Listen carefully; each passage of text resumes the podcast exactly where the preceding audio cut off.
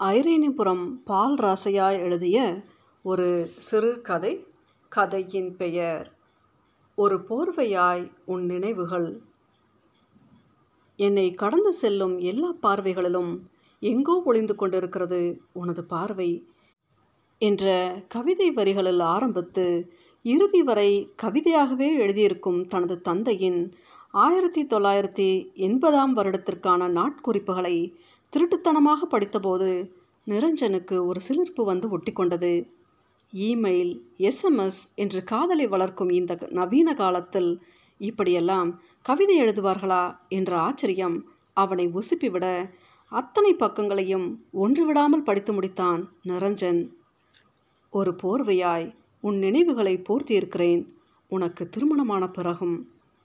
கடைசி சில பக்கங்களில் காதல் தோல்வியில் முடிந்தது மாதிரியான கவிதைகள் இடம்பெற்றிருந்தன. அதை நினைத்தபோது நிரஞ்சனுக்கு மனம் பாரமாகியிருந்தது. அதன் பிறகு எந்த கவிதைகளும் அற்று நாட்குறிப்பின் கடைசி பக்கங்கள் காலியாகவே இருந்தது. அன்று மாலை ஆறு மணிக்கு லால்பாக் கார்டனில் சந்தித்த தனது காதலி ரோஷினியிடம் தனது தந்தையின் காதலை ஒன்று விடாமல் ஒப்புவித்தான் நிரஞ்சன். ரோஷினி வியந்து விழி மூடாமல் கேட்டுக்கொண்டிருந்தாள் அதுக்கப்புறம் உங்கள் அப்பா கவிதை எழுதும் எழுதலையா? நிரஞ்சனின் விழி பார்த்து கேட்டாள் ரோஷினி. இல்லை எல்லா இடத்துலையும் தேடி பார்த்துட்டேன். எதுவும் கிடைக்கல. உங்கள் அம்மா இறந்து எவ்வளோ வருஷமாச்சு? ரெண்டு வருஷமாச்சு. கண்டிப்பாக உங்கள் அப்பாவுக்கு இந்த தனிமையான நேரத்தில் தன்னோட பழைய காதலியோட ஞாபகம் வரலாம். அவர் மறுபடியும் கவிதை எழுதலாம். ரோஷினியின் வார்த்தைகள் அவனுக்குள் புது உற்சாகத்தை விதைத்திருந்தது. இருவரும் லால்பாக் கார்டனை விட்டு வெளியேறிய போது நேரம் இரவு ஏழு மணியை தாண்டியிருந்தது.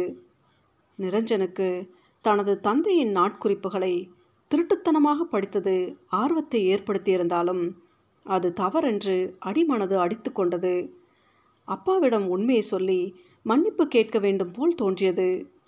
அன்று இரவு சாப்பிட்டு முடித்த பின் வார இதழை படித்து கொண்டிருந்த தனது தந்தையின் அருகில் மெல்ல வந்து தயங்கியபடியே நின்றான். என்னை மன்னிச்சிடுங்கப்பா. உங்களுக்கு தெரியாமல் உங்கள் எண்பதாவது வருஷத்து டைரியை எடுத்து படிச்சிட்டேன்.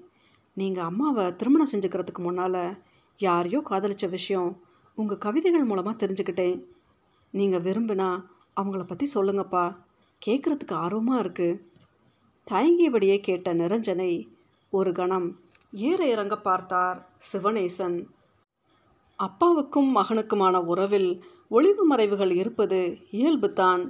அது தெரியாதவரை காப்பாற்றப்படலாம். தெரிந்த பிறகு மகனிடம் எல்லாவற்றையும் சொல்லிவிடுவது உத்தமம் என்று தோன்றியது சிவனேசனுக்கு. தனது விழிகளை மெல்ல மூடி திறந்தார். சொரசொரப்பாக இருந்த தனது தொண்டையை இருமி சரி செய்துவிட்டு சற்று இடைவெளி விட்டு தனது காதலை பற்றி சொல்ல ஆரம்பித்தார். அவள் பேர் ஸ்ரீவித்யா. கல்லூரியில் என் கூட படித்தா எனக்கு அவளை ரொம்ப பிடிச்சிருந்தது. விரும்ப ஆரம்பித்தேன் ஆனால் அந்த பொண்ணு வாசுதேவன்னு வேறு ஒருத்தனை விரும்புகிற விஷயம் தெரிஞ்சதும் நான் என் காதலை சொல்லாமலே விட்டுட்டேன். அதுக்கப்புறம் அவளுக்கு கல்யாணமாகி திருவனந்தபுரம் போயிட்டா. நீண்ட பெருமூச்சு ஒன்றை விட்டபடியே வெட்கத்தை விட்டு தனது பழைய காதலை தனது மகனிடம் சொல்லி முடித்தார் சிவனேசன். அப்பா ரெண்டு மாதத்துக்கு முன்னால் உங்கள் கல்லூரி பொன் விழாவுக்கு போனீங்களே அங்கே ஸ்ரீவித்யா மேடமும் வந்திருந்தாங்களா? ஆர்வமாய் கேட்டான் நிரஞ்சன். ஆமாம் அங்கே வச்சு அவங்கள ஏன் பார்த்துட்டேன்னு தோணுச்சு. இந்த உலகத்தில் எங்கோ ஒரு மூலையில் தன்னோட புருஷனோட குழந்தைகளோட சந்தோஷமாக வாழ்ந்துக்கிட்டு இருப்பான்னு நினச்சிக்கிட்டு இருந்த எனக்கு அவள் சொன்ன விஷயத்தை கேட்டு ஆடி போயிட்டேன். அவள் புருஷனுக்கு ஆண்டவன் நீண்ட ஆயில கொடுக்கல. கேன்சர் நோய் வந்து கல்யாணமான ரெண்டு வருஷத்தில் இறந்துட்டார். கையில் ஒரு பெண் குழந்தையை வச்சுட்டு ஒரு விதவையாக வாழ்ந்துக்கிட்டு இருக்கா. அவரது விழிகளில் நீர்த்திவளைகள் திரண்டு உருண்டோடி அவர் கால்களில் விழுந்து தெரித்தது அவரது மன இறுக்கத்தை தனது மகனிடம் சொல்லியபோது அது அவருக்கு ஆறுதலாக இருந்தது. ஆனால் நிரஞ்சன் ஒரு பெரும் பாரத்தை தனது இதயத்தில் தாங்கிக் கொண்டதைப் போல் உணர்ந்தான். இரவின் அமைதியும் சலனமற்ற அறையும் மனதின் பாரத்தை மேலும் உயர்த்தியது. ஒரு வாரம் கழித்து சாய்வு நாற்காலியில் அமர்ந்திருந்த தனது தந்தையின் அருகில் தயங்கியபடி வந்து நின்றான் நிரஞ்சன். அப்பா நீங்களும் ஸ்ரீவித்யா மடமும் ஏன் கல்யாணம் செஞ்சுக்க கூடாது? தனது மனதை அறித்த அந்த விஷயத்தை நொடியில் போட்டு உடைத்தான் நரஞ்சன். சிவனேசன் உதட்டோரம் மெல்லிய புன்னகை வந்து அமர்ந்தது. உனக்கு கல்யாணம் பண்ணி வைக்க வேண்டிய வயசில் நான் இருக்கிறப்போ எனக்கு எதுக்குப்பா இன்னொரு கல்யாணம்? அண்ணா அந்த விட்டத்தை பார்த்தபடியே சொன்னார் சிவனேசன். அப்பா அடுத்த மாதம் நான் கலிஃபோர்னியா போக போகிறேன் திரும்பி வர அஞ்சு வருஷமாகும். அதுக்கப்புறம் தான் திருமணம் பண்ணிக்கணும்னு நினச்சிக்கிட்டு இருக்கேன். அது வரைக்கும் வீட்டில் நீங்கள் தனியாக தான் இருக்கணும். அந்த ஸ்ரீவித்யா மேடம் கிட்ட பேசி பாருங்கள் அவங்களுக்கும் உங்களை பிடிச்சிருந்து நீங்கள் ரெண்டு பேரும் கல்யாணம் பண்ணிக்கிட்டிங்கன்னா உங்களுக்கு அவங்களும் அவங்களுக்கு நீங்களும் வாழ்நாள் முழுக்க துணையாக இருக்கலாம். உங்களுக்கு பேச சங்கடமாக இருந்தால் நான் வேணும்னா பேசி பார்க்குறேன். நிரஞ்சனின் வார்த்தைகள் கேட்டு ஒரு கணம் ஆடிப்போனார் சிவனேசன். காலம் ரொம்பத்தான் மாறி போயிருக்கிறது.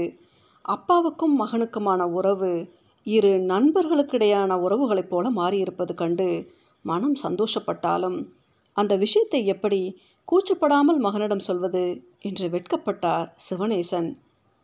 பேசி பார்க்குறேன். அதுக்கு அவங்க சம்மதிக்கலனா? அத்தோட விட்டுடணும். அவரது வார்த்தைகளை கேட்டு மனதிற்குள் சிரித்தான். கண்டிப்பாக அவங்க சம்மதிப்பாங்க என்ற நம்பிக்கையோடு கல்லூரிக்கு புறப்பட்டான் நிரஞ்சன். இருபது நாட்கள் கழிந்திருந்தது. திருவனந்தபுரம் பதிவு அலுவலகத்தில் பதிவு திருமணம் செய்து கொண்டு காலை ஒன்பது மணிக்கு பெங்களூருக்கு வரும் ஐலண்ட் எக்ஸ்பிரஸில் தனது தந்தைக்காக காத்திருந்தான் நிரஞ்சன்.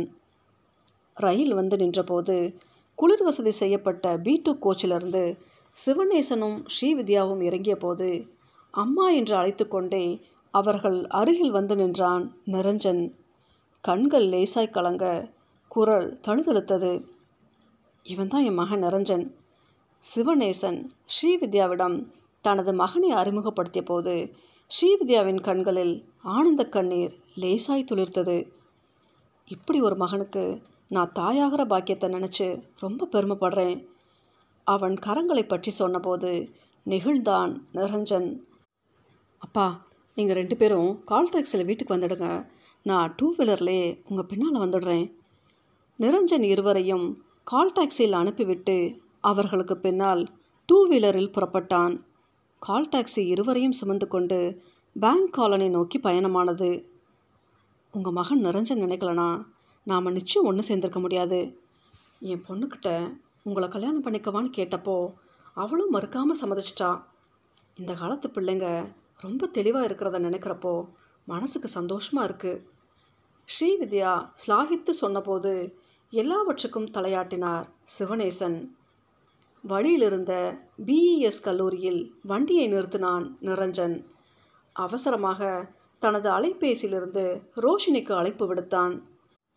ரோஷினி அப்பாவும் அம்மாவும் கால் டாக்ஸியில் வீட்டுக்கு போயிட்டு இருக்காங்க. நீயும் வந்தனா ஒரு பொக்கே வாங்கி கொடுத்துடலாம். சரி வந்துடுறேன். நீ காலேஜ் கேட் முன்னாடி வந்து நில்லு சொல்லிவிட்டு அலைபேசியை அணைத்தாள் ரோஷினி. நிரஞ்சன் கல்லூரி முன்பு நிற்க சற்று நேரத்திற்கெல்லாம் கல்லூரியை விட்டு வெளியே வந்தாள் ரோஷினி. நிரஞ்சன் அவளை அழைத்து கொண்டு பொக்கே கடைக்கு பறந்தான். ஏன் ரோஷினி எதுவுமே பேச மாட்டேங்கிற? வண்டியை ஓட்டிக்கொண்டே கேட்டான் நிரஞ்சன்.